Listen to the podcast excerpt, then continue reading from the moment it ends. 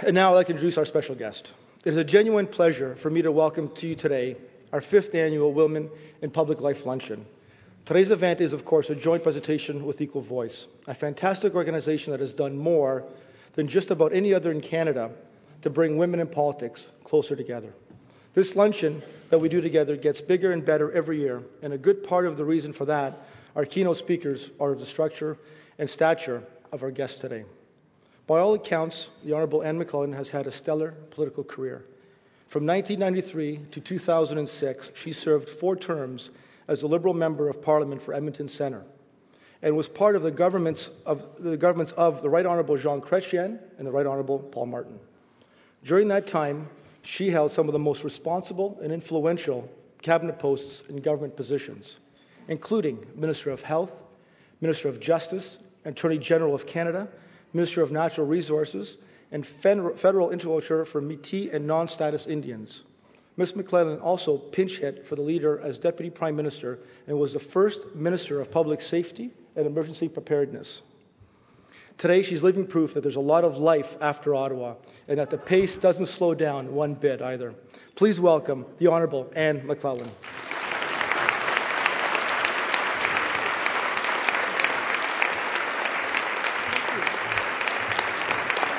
Thank you very much. Thank you. Thank you. Thank you. It's okay. it's okay. Thank you. Thank you. Thank you very much. Thank you. Thank you. Thank you. Please sit down. Thank you for that very warm welcome, and I want to thank both the Canadian Club of Toronto and Equal Voice uh, for the honor uh, that uh, they are bestowing on uh, me today. And let me say that I, I know that uh, I, I, follow in the footsteps of some of Canada's most outstanding uh, female public servants, and therefore I am humbled by this honor today. And I do want to thank everyone who's here. It's a wonderful opportunity for me to catch up with some old friends, both elected and unelected. Um, people I haven't seen, uh, perhaps in some cases for a while, but I thank you all for coming today. I do, um, before I begin my formal remarks, have a few thank yous, which would not surprise you, and acknowledgements. First of all, I want to acknowledge my two special guests today. Uh, the club and Equal Voice uh, suggested that I might like to invite two special guests to be with me today. And those special guests are Elinor Caplan and Patrice Merrin Best. And both these women are pioneers in uh, their own respective spheres. Obviously, many of you in this room know Elinor from her time both in provincial politics as a cabinet minister and then as a cabinet minister in the government of Canada. And Elinor continues her commitment to women, elected women in public life, by presently mentoring two women who are seeking elected office, one at the provincial level and one both at the provincial level. Of federal level. I'm sorry, of course, Karen. I apologize, Karen. Uh, both women at the federal level. And I think, Elinor, you have been a role model for many of us over the years, and you continue to be. So thank you for being here today with me. My other special guest. My other special guest comes from the private sector, and dare I say, a really tough part of the private sector for women, especially when Patrice Merrin Best entered that private sector. Um, she was a senior executive in the mining and energy sector for many years. She was president and CEO of Luscar Coal Limited, and that's when I first got to know Patrice in Alberta, and she was chief operating office, officer of Sherritt International. And I'm sure all of you in this room know that uh, the energy and the mining sectors are still, I think, fair to say, we could describe them as non traditional sectors for women women. And when Patrice began her career uh, at Luscar Coal, there were very, very few women uh, working in the sector. And I got to know her when I was in politics. She'd come and she'd talk to me about the various things that Luscar and Sherritt were deal, uh, doing and their technological advancements and so on. And Patrice uh, became a friend of mine, and I just have huge admiration for you. I know how tough that sector has been for women.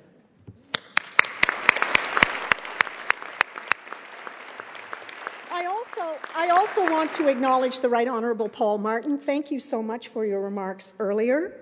And uh, obviously, Mr. Martin and I have uh, had a, an interesting shared career in politics. Dare I say, he entered politics before I did. Uh, that's not a comment on your age, Paul, but. Um, uh, Mr. Martin and I, uh, in fact, uh, have had the opportunity to work together for many years, and I, uh, appre- I guess I, I do thank you for having confidence in me, sufficient confidence to appoint me as your Deputy Prime Minister. Thank you.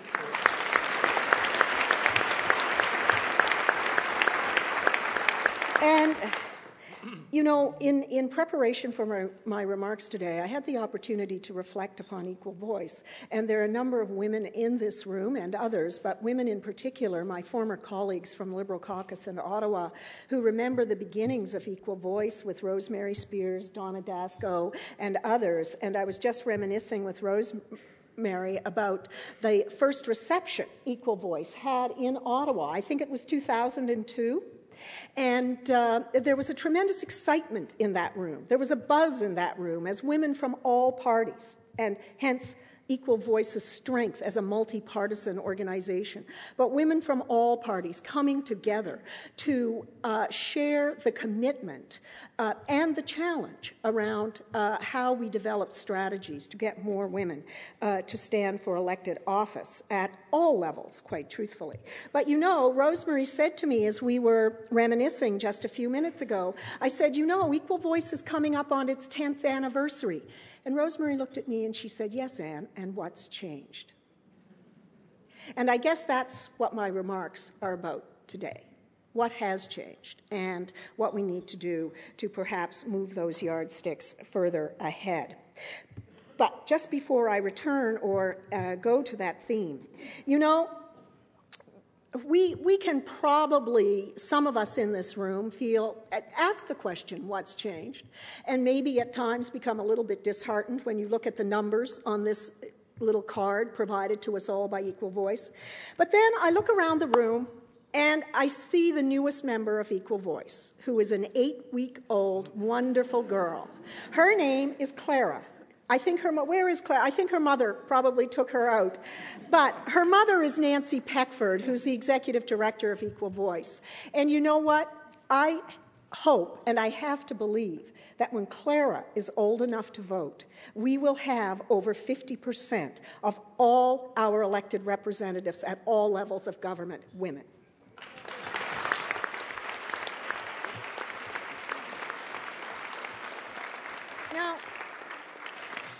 I do want to congratulate Equal Voice because it has been an effective voice, I believe, to, to a certain extent. It's been effective in getting commitments from provincial and federal political party leaders like Mr. Martin, Mr. Ignatieff, Mr. Harper, Mr. McGuinty, and others.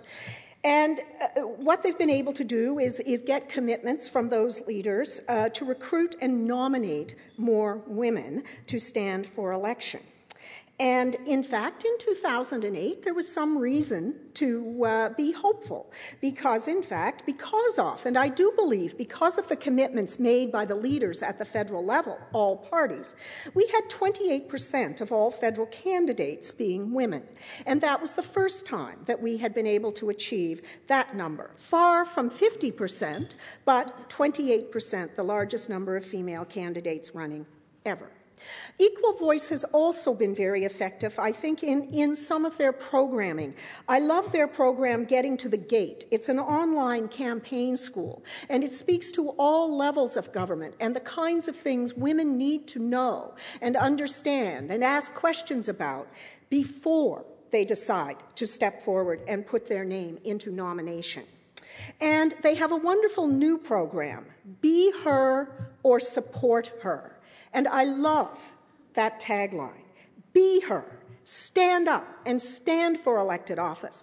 Or if you can't, for whatever reason, be her support her. And I think that is a message not only for the women in the room, but for all the wonderfully supportive men in the room.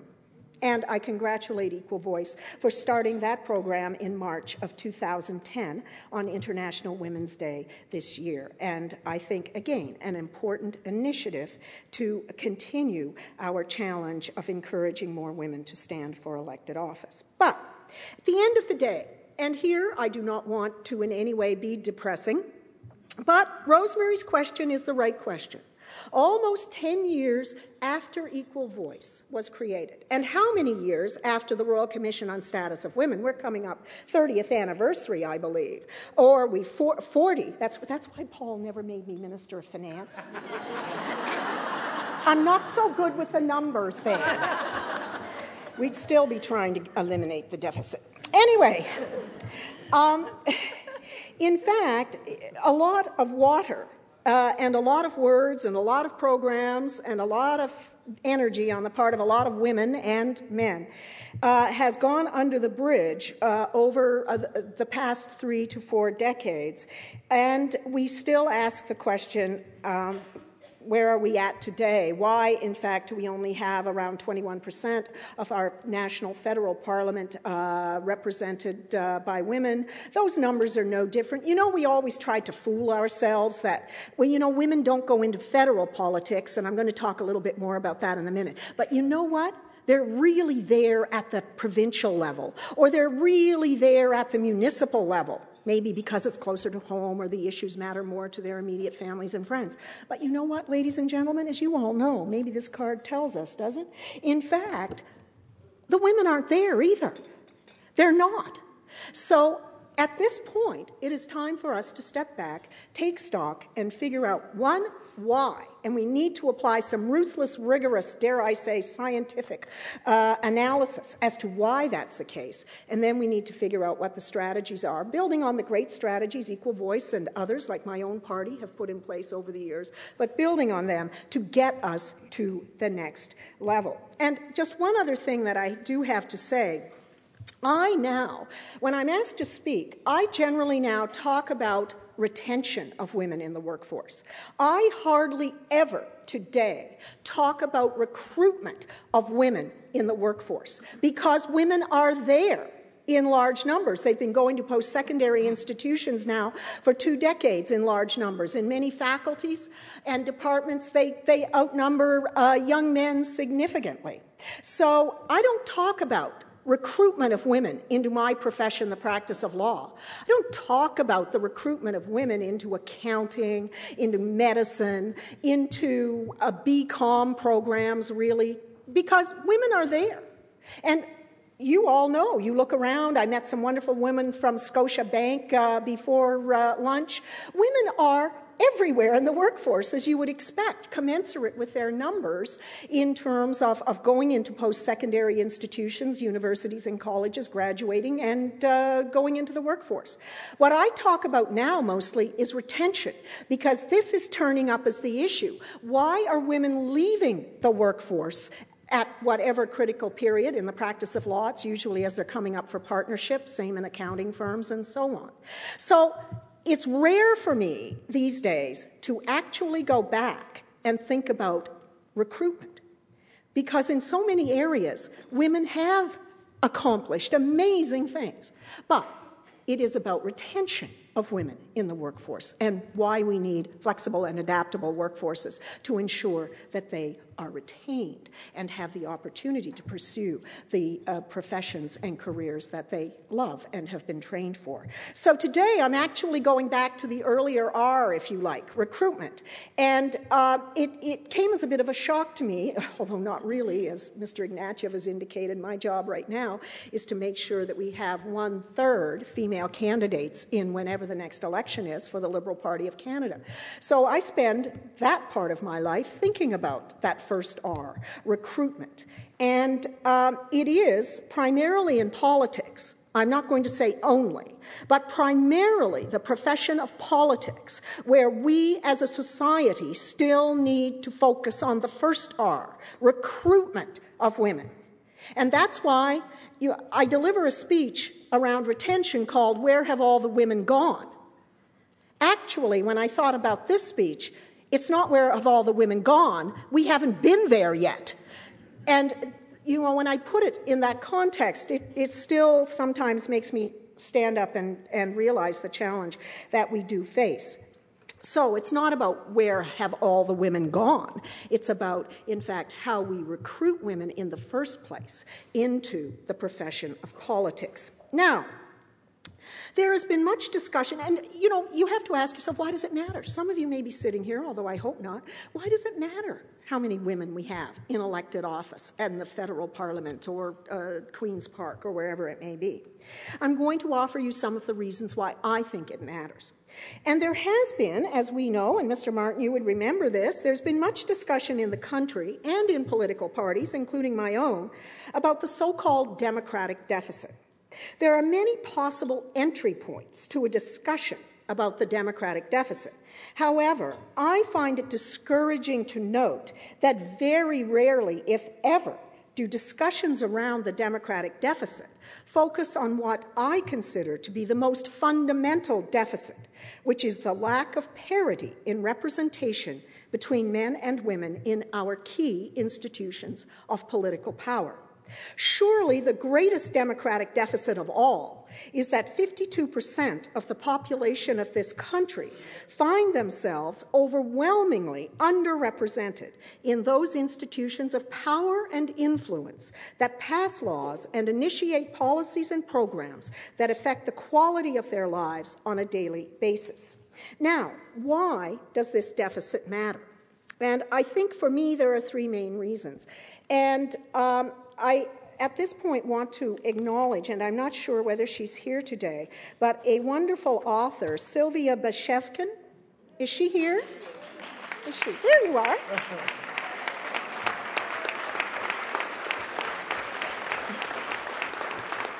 And in fact, Sylvia and I first met in Jerusalem at Hebrew University at uh, Canada Israeli uh, academic gathering in the summer of 06.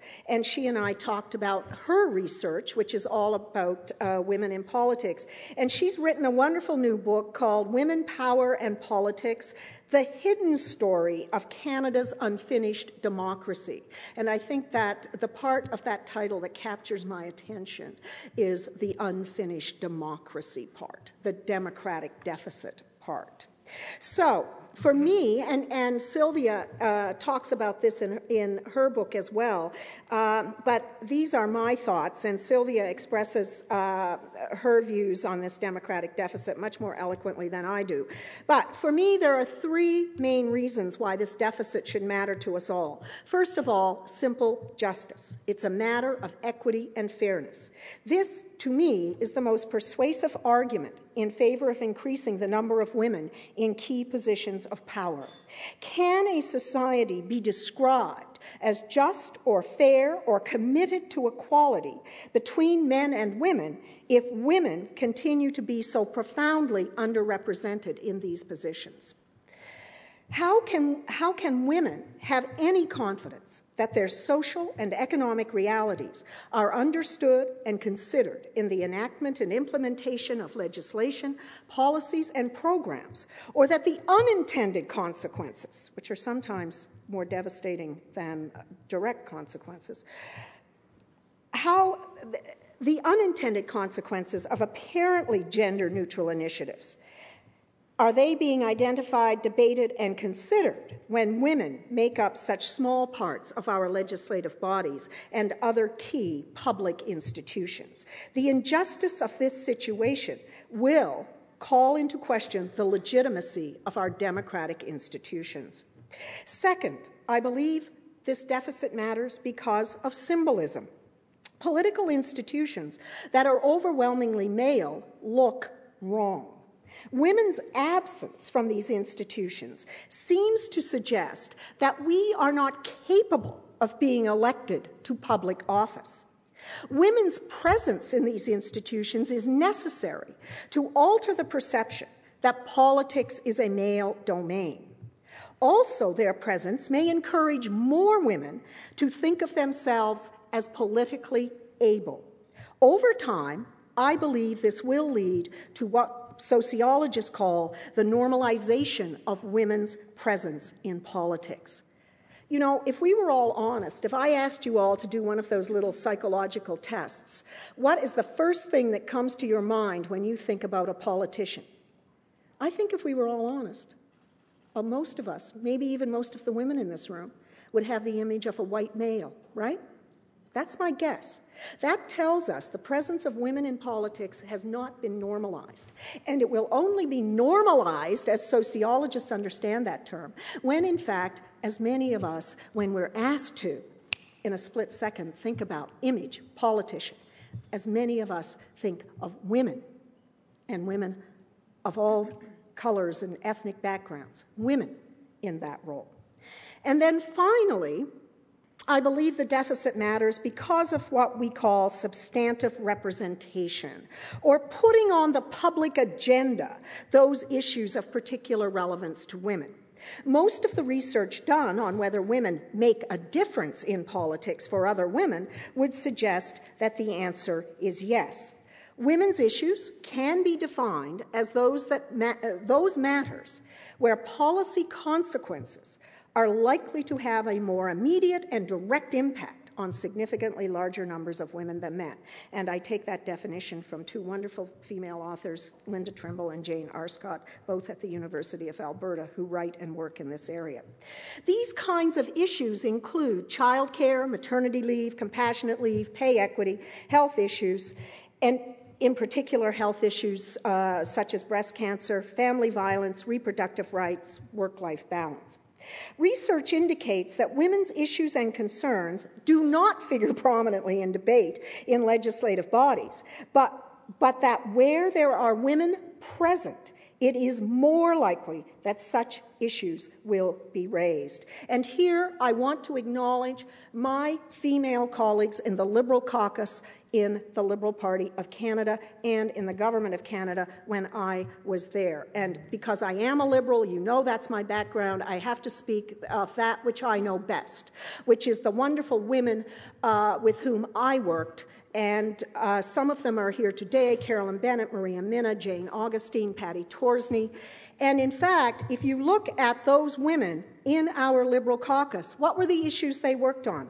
They worked on pensions because the, secu- the existence and the security of programs like OAS and CPP still matter more to women. And the Right Honourable Paul Martin still has the scars to show for the fact that when he tried to fool around with pension reform, the women in the Liberal caucus fought back. They said, What you don't understand, Mr. Minister of Finance, is that these programs matter a lot more to an awful lot of women out there in Canadian society. In many cases, these programs may be all they have for their retirement. And I think it's fair to say, Paul, you gained greater understanding.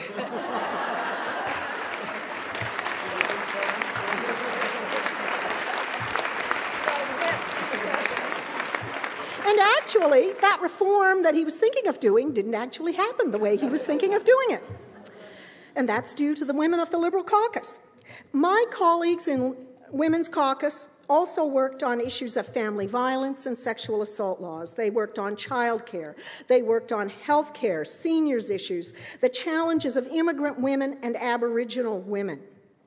And I'm not suggesting that we and my female colleagues here today didn't have wonderful support from many of the men in our caucus. Of course they did.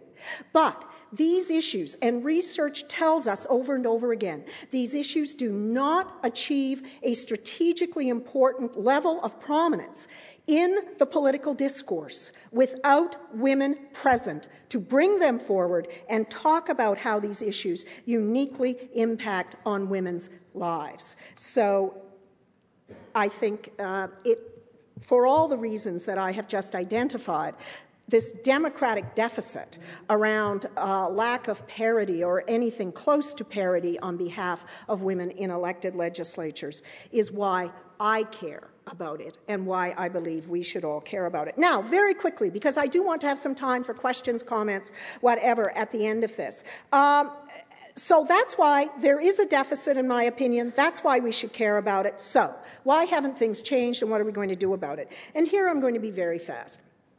After the 06 election, um, as when parties lose elections, we go through a renewal process. Tom Axworthy called me and said, Anne, what is it you would like to do as part of our renewal process as the Liberal Party of Canada? I said, what I would like to do is look at why we do not have more women standing for elected office. And he said, fine, great do that. So I did. And I started my cross country uh, tour. And I traveled from coast to coast. I didn't make it to the three territories. Um, but I listened to a lot of women, and this very quickly became a nonpartisan event. And that's one of the great things about working with women.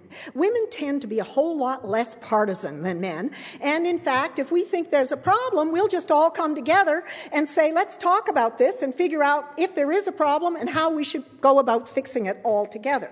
So,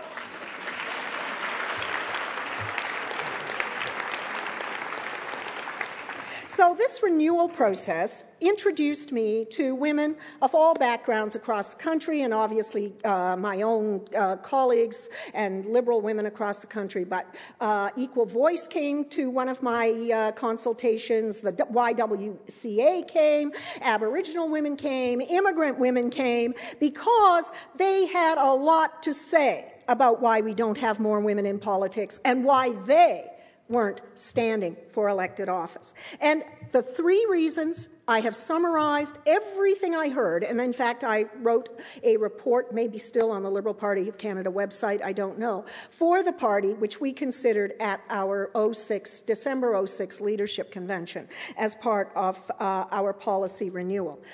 The reasons I give are not going to surprise you. I think the thing that should surprise us is that we're still talking about this and not a whole lot's been done to fix it. Number one, from the women, and look, my survey wasn't scientific. These women self selected, but they weren't all liberals and they came from lots of different socio-economic and ethnic backgrounds.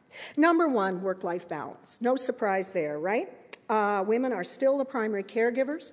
Um, Stats Canada confirms that for us year after year. And the thing I heard over and over again is if I go to Ottawa, who's going to look after my kids? Now, gentlemen, I wouldn't interpret that as a lack of confidence in all you dads, but there were some serious issues there in terms of the school lunches, the laundry, the dry cleaning, you know, dropping the kids off at hockey or whatever the case may be. Number one issue if I stand for elected office and get elected, how am I going to make this work in terms of my family, both my husband, partner, and my kids? And this is an important preoccupation for women. Just to give you one personal example, I have a stepdaughter. When I entered politics, Jessie was 12. I used to go to her Christmas concerts and her other various events at school, but I remember the Christmas concerts particularly. The last Christmas concert I went to for and with my stepdaughter was 1993, December 1993. I was elected two months before that. Ladies and gentlemen, I was never home to go to another one of my stepdaughter's Christmas concerts. And that is a reality. And I'm not asking for anyone's sympathy. I stood for politics, it was my choice. But those are the kinds of things that women think about and it weighs on their minds in terms of what, what will this do to the people closest to me and the people I care the most about if I decide to stand for elected office. And especially if you go to Ottawa, where for most of us that is a four, or five at least hour trip back and forth 30 weeks of 52 every year. The second reason women gave me, and this isn't going to surprise you either, the culture of politics. Now, and uh, let, me de- uh, let me say that just recently, and I'm not going to get into any discussion around what's been happening in Ottawa, I don't know enough about it to be able to talk about it or perhaps even have formed an opinion on it. But if you look at the cultural issues, if you like, what do women see? It is overly partisan. It is confrontational. A premium is placed on the 30 second soundbite, something Don Duman tells me I've never mastered. um, a sense of gotcha politics is what I call it, right? And women, I think, uh, and here, I excuse me, gentlemen, I actually believe that women, when they go into politics, don't see it about ego. They don't see it about self-interest. Women if they go into politics, care more about solving real problems for what I call real people their families, the people on their streets, the people in their communities. They don't like the confrontation, they don't like the gamesmanship because they see it as completely counterproductive productive to bringing people together to solve real problems that improve the quality of people's lives. And you know, this whole cultural thing, I thought that my the premier, former premier of my province, uh, put it in stark relief. Uh, this would be Premier Klein when quoted on his retirement as to why he was retiring. The former premier said, "It's a young man's game. It's a blood sport." You know what? That's the predominant cultural description on the part of too many people of active elected public life. And women reject it. They reject it because I think, in my opinion, they quite rightly see it as counterproductive and it's not the way they want to do business. But, ladies and gentlemen, we've got ourselves in a chicken and egg situation here because the culture's not going to change unless we get more women in politics, and it is that very culture that is preventing women in large part from entering politics. We have a problem here, and we talk about it, but as Rosemary says, what has changed. If anything, I think the culture of partisan politics is more rabid and less productive today than it has been for a very long time.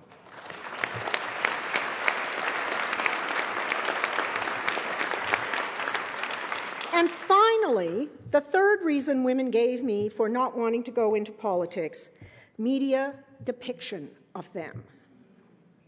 And it was interesting. I know there are young women here today, uh, and, and that's a great thing because we want to get young women involved in public life and the issues, important issues, public policy, uh, as uh, early as possible, and helping them understand why they matter to them and should matter to them.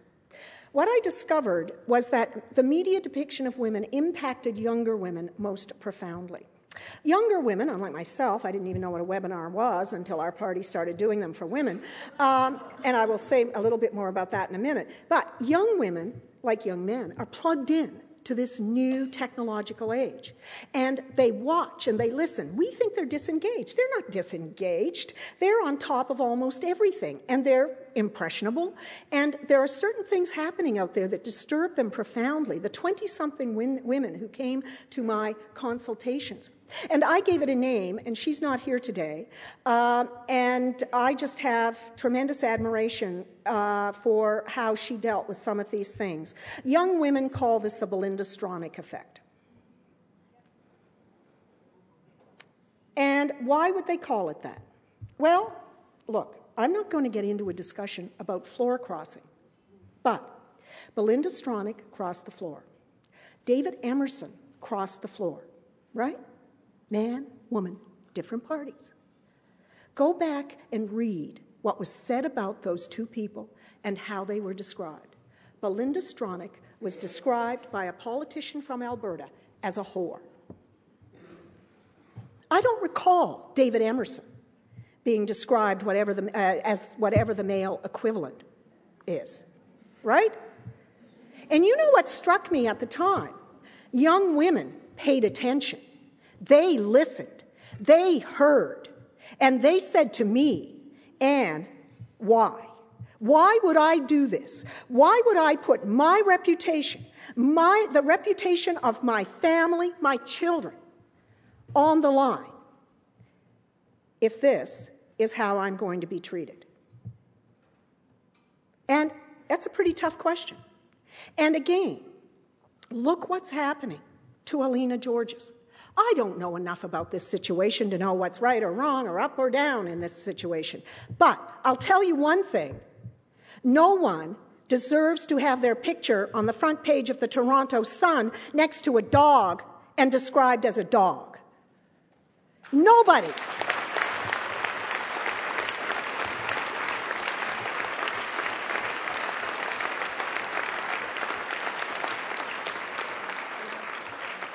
Those are the three reasons that women of all ages and backgrounds gave me as to why they're not standing for elected office.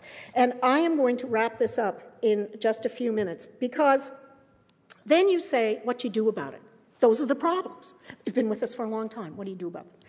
Well, for my own party, I recommended something called active measures because I like that expression a lot better than anything else. And it speaks to action. You know, you've got to act here. You can't sit back and say, oh, woe is me. Uh, you know, this is uh, look at all these issues and women aren't standing for elected office. You need active measures to get women involved in the political process. And some of them, the cultural issue, as I say, chicken and egg is maybe more difficult, some of the others. But just very quickly, and this is a brief, brief uh, list of the various things I recommended. Number one is in elected politics is the leader. It is the tone at the top and Equal Voice, I think, talks about this, which is why you went after the premiers and the prime ministers. Tone at the top. Your leader has got to care about this issue. And your leader has got to drive this down through every aspect, every committee, every association in the party. And if the leader does not do that, we are not going to have real change.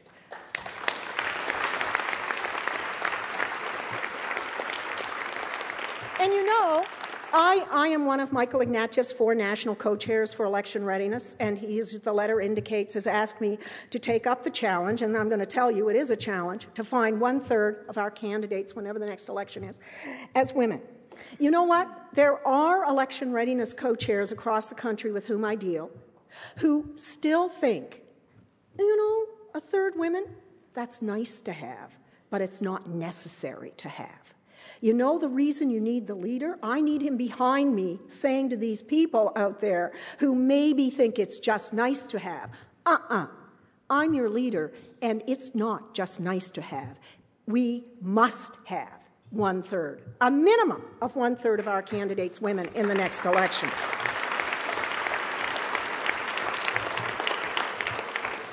And the leader the leader has done the right thing, in my opinion, in our party. You appoint someone and you hold them accountable. Michael Ignatieff calls me regularly to say, Ann, how are we doing? What are the numbers? Uh, how are we doing in X, Y, or Z? What about looking at this riding? I hear there's a woman who might be interested in running here. He is holding me accountable for the, our shared commitment, just as our party should, and I hope, hold him accountable if, for whatever reason, we were unable to meet that goal. So, leadership, tone at the top, you've got to have that. Otherwise, I do not believe we're going to have the commitment driven down through the political parties that is needed to make this simply not just nice to have. And then, obviously, um, there are a whole range of other active measures that one can put in place. Equal Voice is an example of those active measures.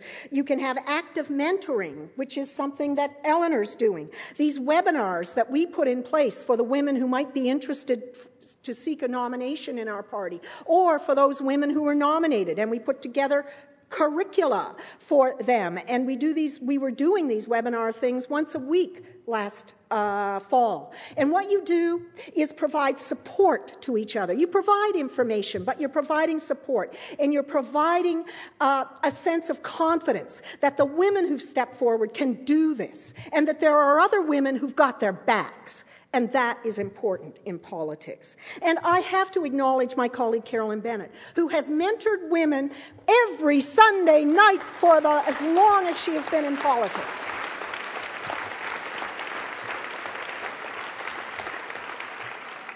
And it makes a difference. The women I talk to, they say, My gosh, Carolyn is so amazing. She gets on this phone and she's got dozens of women across the country. And we share our fears, our concerns, our challenges, our, our victories. And uh, it has made such a difference. And I think sometimes we underestimate, but shouldn't, the power of that kind of what I call active mentoring, where you actually are, are in there with, with the people you are mentoring and you're there with them every step of the way. The other thing that I will uh, say briefly is that, as I mentioned, I think we need early and dedicated recruitment campaigns. Uh, I thought I got out of the recruitment business, but obviously I didn't. Um, and I applaud here my own party, that's what I know best, the National Women's Liberal Commission, which in March, International Women's Day of 2010, uh, indicated that they were beginning a new grassroots campaign to help identify women to stand for nomination and provide them with the support they need. And in fact, one thing we know is that women do not self identify. They do not step up and say, Anne, I think I can be prime minister. I think I can run for elected office. And ladies and gentlemen, actually, I've never met a man who doesn't think he can't run the country. but there are not many women I run into I know, looking at myself, I thought, what are my qualifications to run for elected office? What are my qualifications to be a minister in the government of Canada? Right? You're plagued by self doubt, and you don't step forward and self identify. As I say, not a common trait among my male colleagues. Um, and that's not a knock on you guys. We need more of that chutzpah. We need more of that ability to say, you know what, I can do this. There's no reason why I can't do this. My background qualifies me for this. But that kind of going out, seeking, recruiting, and doing it at an early age, you know what I've decided is that I need to identify young women maybe not in high school, but in university, who are politically active at that level. And then I and my party need to stay with them until they may be ready to stand for elected office. It's not good enough to identify someone six weeks before the writ is dropped or after the writ is dropped. You need to identify your leaders, your female leaders, and you stay with them and you keep involved with them. You work with them, you keep checking back. And I think we've discovered it is that kind of active ongoing recruitment that we need to make sure that we're identifying all those incredibly talented women out there who can make a contribution as elected politicians. Okay, I'm going to conclude there. There are lots of other things. I didn't talk about funding because actually, interestingly, very few women brought up the issue of funding.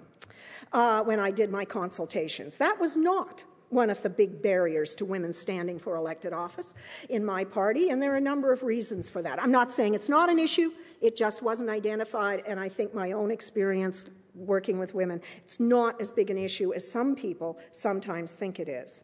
So, um, those are some of the active measures that I believe are important. This is a long term thing. Rosemary, you've been at this 30, 40 years. Well, you wrote about these things in journal uh, when you were a journalist. I remember you coming to see me. That was 17 years ago. You haven't been involved with Equal Voice, but a lot of us in this room, I went to university in the late 60s. That's when I started to get involved, so it's been 40 years for a lot of us. This is a long haul. This is about changing society at its most fundamental levels. It's about changing the way we as men and women see each other and what are the appropriate roles, how we define the appropriate roles for each other. This is tough stuff. It's not easy. I think we took our eye off the ball 20 years ago, 15 years ago. We thought the revolution was over. Well, I'm here to tell you the revolution is not over because we are not even close to, using a sports analogy, getting this ball over the line. We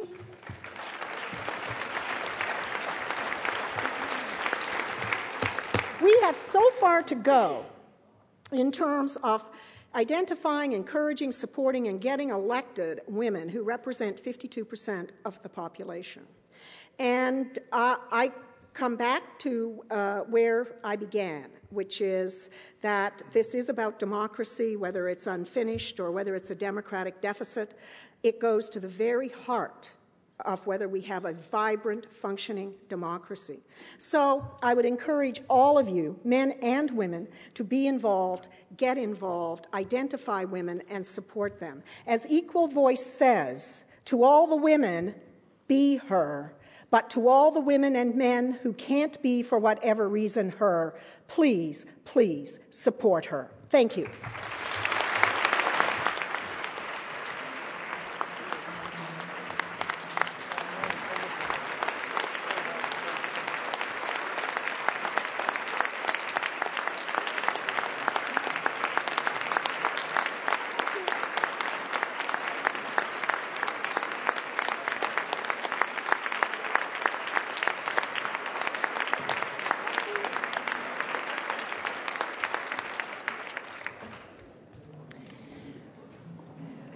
My name is Donna Dasko, and I'm the National Chair of Equal Voice.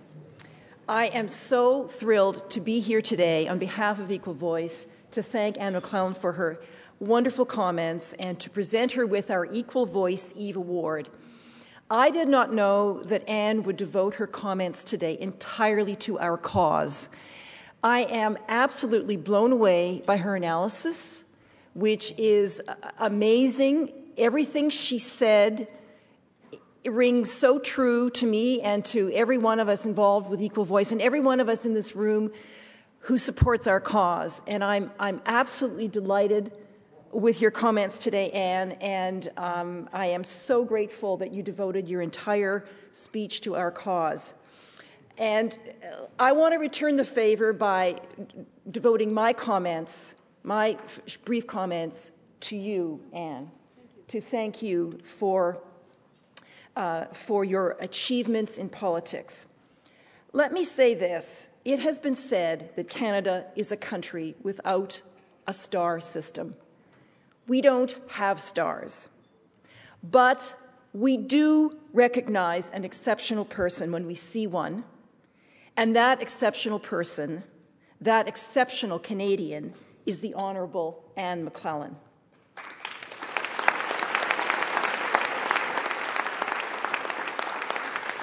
We, we heard earlier from John the outlines of her career in politics.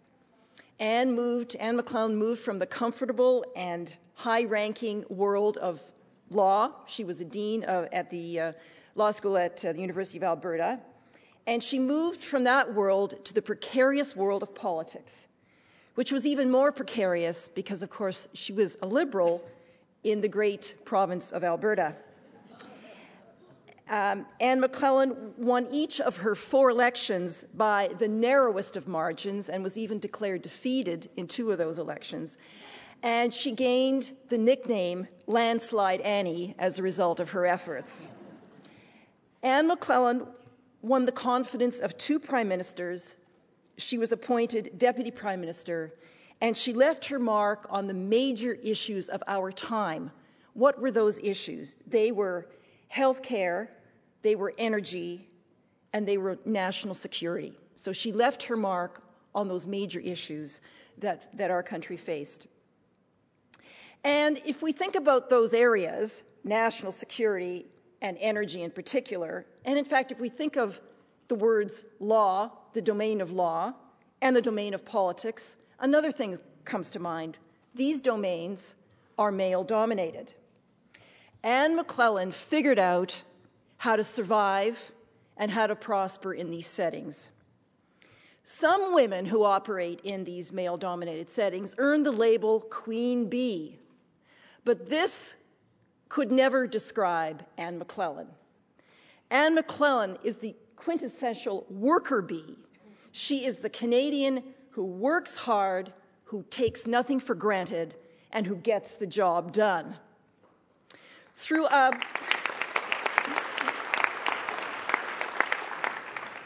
Through an amazing combination of optimism, of her hands on deck practicality, and her strong intelligence, Anne McLellan has gone from strength to strength and from success to success, and we are all the better for it. So today, Anne McLellan, we honor your achievements. We thank you for supporting women. We thank you for your strong comments today. We thank you for supporting women in their careers, and we thank you for showing us that great things are possible for women in this most precarious of domains of politics. You are a most fitting recipient of our Eve Award. Thank you. And I'd like to welcome you to the podium with my colleague Leslie Byrne and to award you the Eve Award for 2010. Thank you. Thank you so much. Congratulations. Well done. Thank you all. Thank you. Thank you.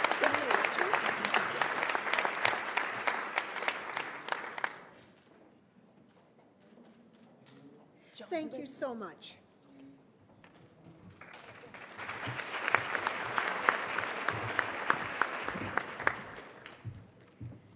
I'm Helen Burston, and I have the honor of thanking Anne, and it really is a very special honor.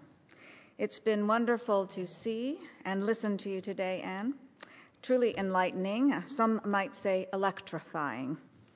It always shines through when someone has a real passion for the work that she does, and clearly you do.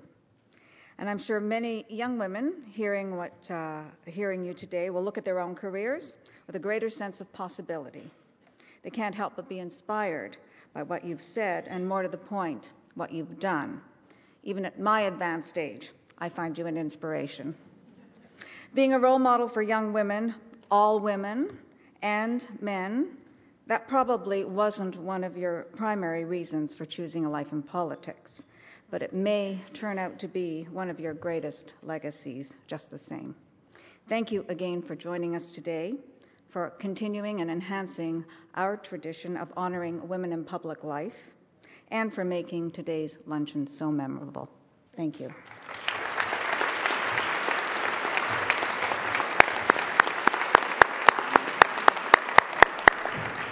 So, in, uh, in closing, thank you, Helen, and thank you again, Anne, and thank you all for being here today for our fifth annual Women in Public Life Luncheon. We hope you all see, see you all again next year. On your way out, please stop by the Equal Voice and Women of Distinction uh, tables for more information um, on these remarkable organizations and show your support. Also, please note that on the tables there are donation cards. Uh, feel free to donate if you wish and fill out the cards and send them to E volunteers who are standing at the doors. This concludes our television programming, which will be broadcast on Rogers TV in the days to come. We are grateful to Rogers TV and 680 News for their continuing promotion of Canadian Club events. This concludes our meeting. Thank you and have a wonderful afternoon.